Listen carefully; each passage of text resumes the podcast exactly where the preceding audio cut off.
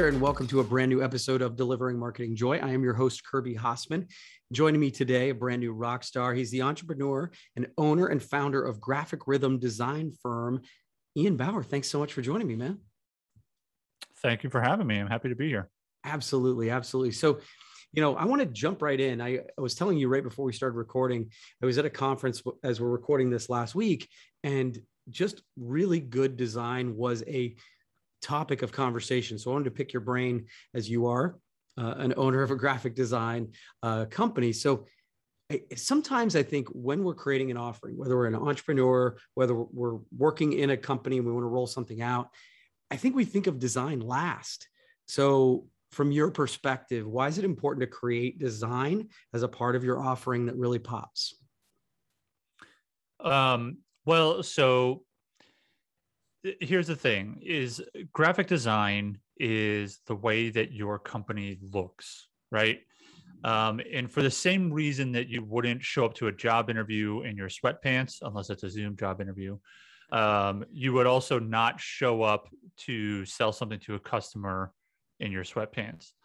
Um, so the obvious thing here is that you know there's been a few different studies that have directly linked the idea of a strong and consistent visual identity and brand presence with higher consumer confidence and more willingness to buy. Um, you know, a lot of marketers are big fans of pointing out that if there is a disconnect between, say, your Facebook ad creative and then the landing page, like it looks different, then it actually uh, it wreaks havoc on your conversion rates. And, and mm. so aligning not only the messaging but also the design in those two places can increase conversion. So the bottom line is is that good design equals um, good sales. Now, I I'll put like a little cautionary note here because I I'm on the other side of this extreme, which is that we I'm uh, reluctant to launch until everything looks beautifully and i think that that's too extreme and i mm. and I often have to kind of like counsel myself back into the realm of reality where we want to look good but um, you know, the idea that money loves speed is also, uh, you know, I try and keep that relevant in my mind. So uh, don't let it become a reason not to do it, but definitely make sure that you look good. Yeah, I always say that uh, perfection is the enemy of progress in in things like that. Sometimes we can just because I mean you can make a project never done if you if you refuse to launch. So that's a great point. Um, so, I mean, in working with uh, organizations, what are some design mistakes that you see other organizations or businesses making? Well, so by and far, the biggest mistake is just neglecting it outright. Mm. Um, you know, a lot of, um, especially like like business, like startups, mm. or you know, coaches, coaches, consultants. They're like launching one thing. Um, they'll tend to kind of put their logo and visual identity on the back burner or uh, they'll DIY their own designs. And I I understand why that is, and sure. I and I'm not necessarily against it, but I would challenge you to kind of um, entertain the idea that good graphic design uh, is a way to hack authority. In other hmm. words, you can appear bigger than you are by simply looking the part, you know. And again, go back going back to that job interview analogy. If you walk in in the seven hundred dollar suit, you you know you you are uh, coming off as more professional, perhaps, or more experienced, or commanding more attention and, and having a um, an overall bigger presence. So. I'm not saying definitely go ahead and sink two thousand dollars into a logo and visual identity for a brand new product that you've never tested before, but at least entertain the idea that if this is something that you want to pursue, then you know you you should think about um, you know uh, the design up front and, and presenting yourself well.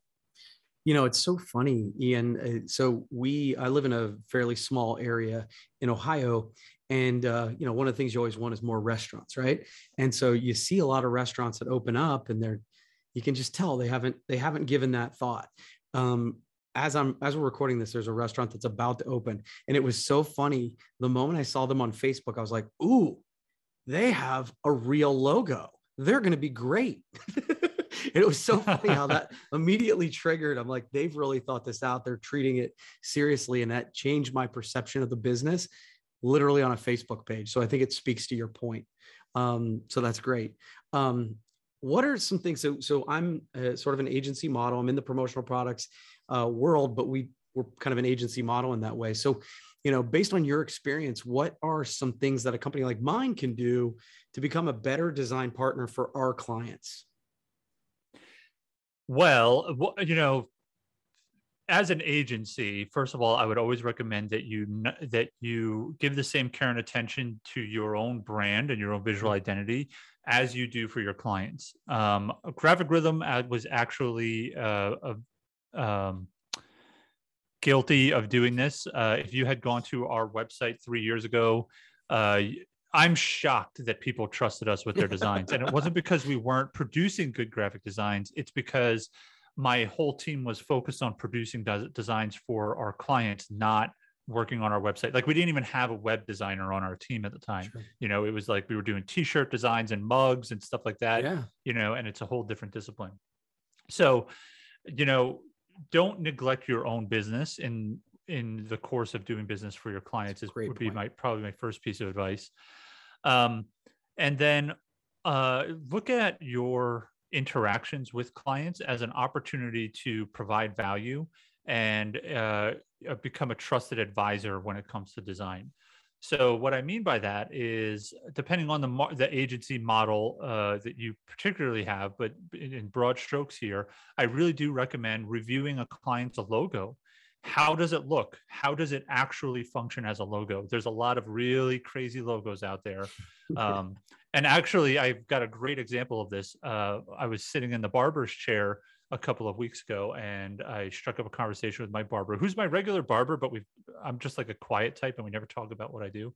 So I did this time, right? And immediately he wanted my opinion on a recent logo that he had somebody on Facebook ripped him off and made, you know. Mm-hmm. And so he shared his logo with me, and immediately like before he even got the thing close to my face i could tell it was a bad logo right. it was a good design but it was a bad logo mm-hmm. you know and so you see that a lot with uh, small businesses is that they have logos that are functional as graphic designs but not functional as a logo. So be a design partner have that conversation with them. Um, and then if you have the in-house capability for um, you know working on a logo or visual identity with them take that opportunity. If you don't find an agency like ours that can work with you on a white right. label fulfillment. But um, you know be be um, you know a little bit more valuable and you'll also be able to serve to imp- increase your authority with that client. Yeah. No that's great. Well that's cool. So this has been fun ian and i always like to as you know fellow entrepreneurs uh, folks who work in this space i always like to know what is a how they find inspiration. I think as entrepreneurs as uh, creatives sometimes it can be you can kind of get in a funk right? And so but i've also think that inspiration can sort of come from anywhere. So what do you do when you need to be inspired to do great work? Is there like a something you go on a walk? What, what's your kind of go-to move? Uh, well, as far as go-to moves is I take a shower. Uh, my okay. wife thinks it's hilarious. I, I work from home, and so like it's like 2.15 in the afternoon and i'll uh, go wandering through the house. She's like where are you off to? I said oh the shower she's like i don't understand you it's not the beginning of the day it's not the end of the day you didn't just work out i don't get it and it's literally because like i just need to like i need a, a place where there's no electronics they you know notoriously bad in water and so it just works out but um i you know i will point out that um one of the big inspirations that I that I draw from it. And I was actually right before this call. I was I was going through the motions of it. Uh, I get really inspired by our customers. Because mm-hmm. they have the best ideas. Um, and so, uh, literally, someone reached out to us uh, through our support channel and asked if we do ClickFunnels like web design, right? And we don't. But I was like, man, how cool would that be? Like, we could really provide some value to people by doing that. And it also aligns with some other things some customers have been saying and so I get really inspired by that. And actually, after this, I'll probably go take a shower and think on it some more. but you know, I find my customers very inspiring. I really recommend that you listen to yours because um, they have really, they really do have all the best ideas. Ian, that's awesome stuff, man. I appreciate you uh, taking the time. Ian Bauer, uh, founder and owner of Graphic Rhythm Design. Thank you so much for taking the time. We'll have to do it again sometime. Okay. Thank you. All right. Well, that's going to wrap up this edition of Delivering Marketing Joy. We'll see you next time.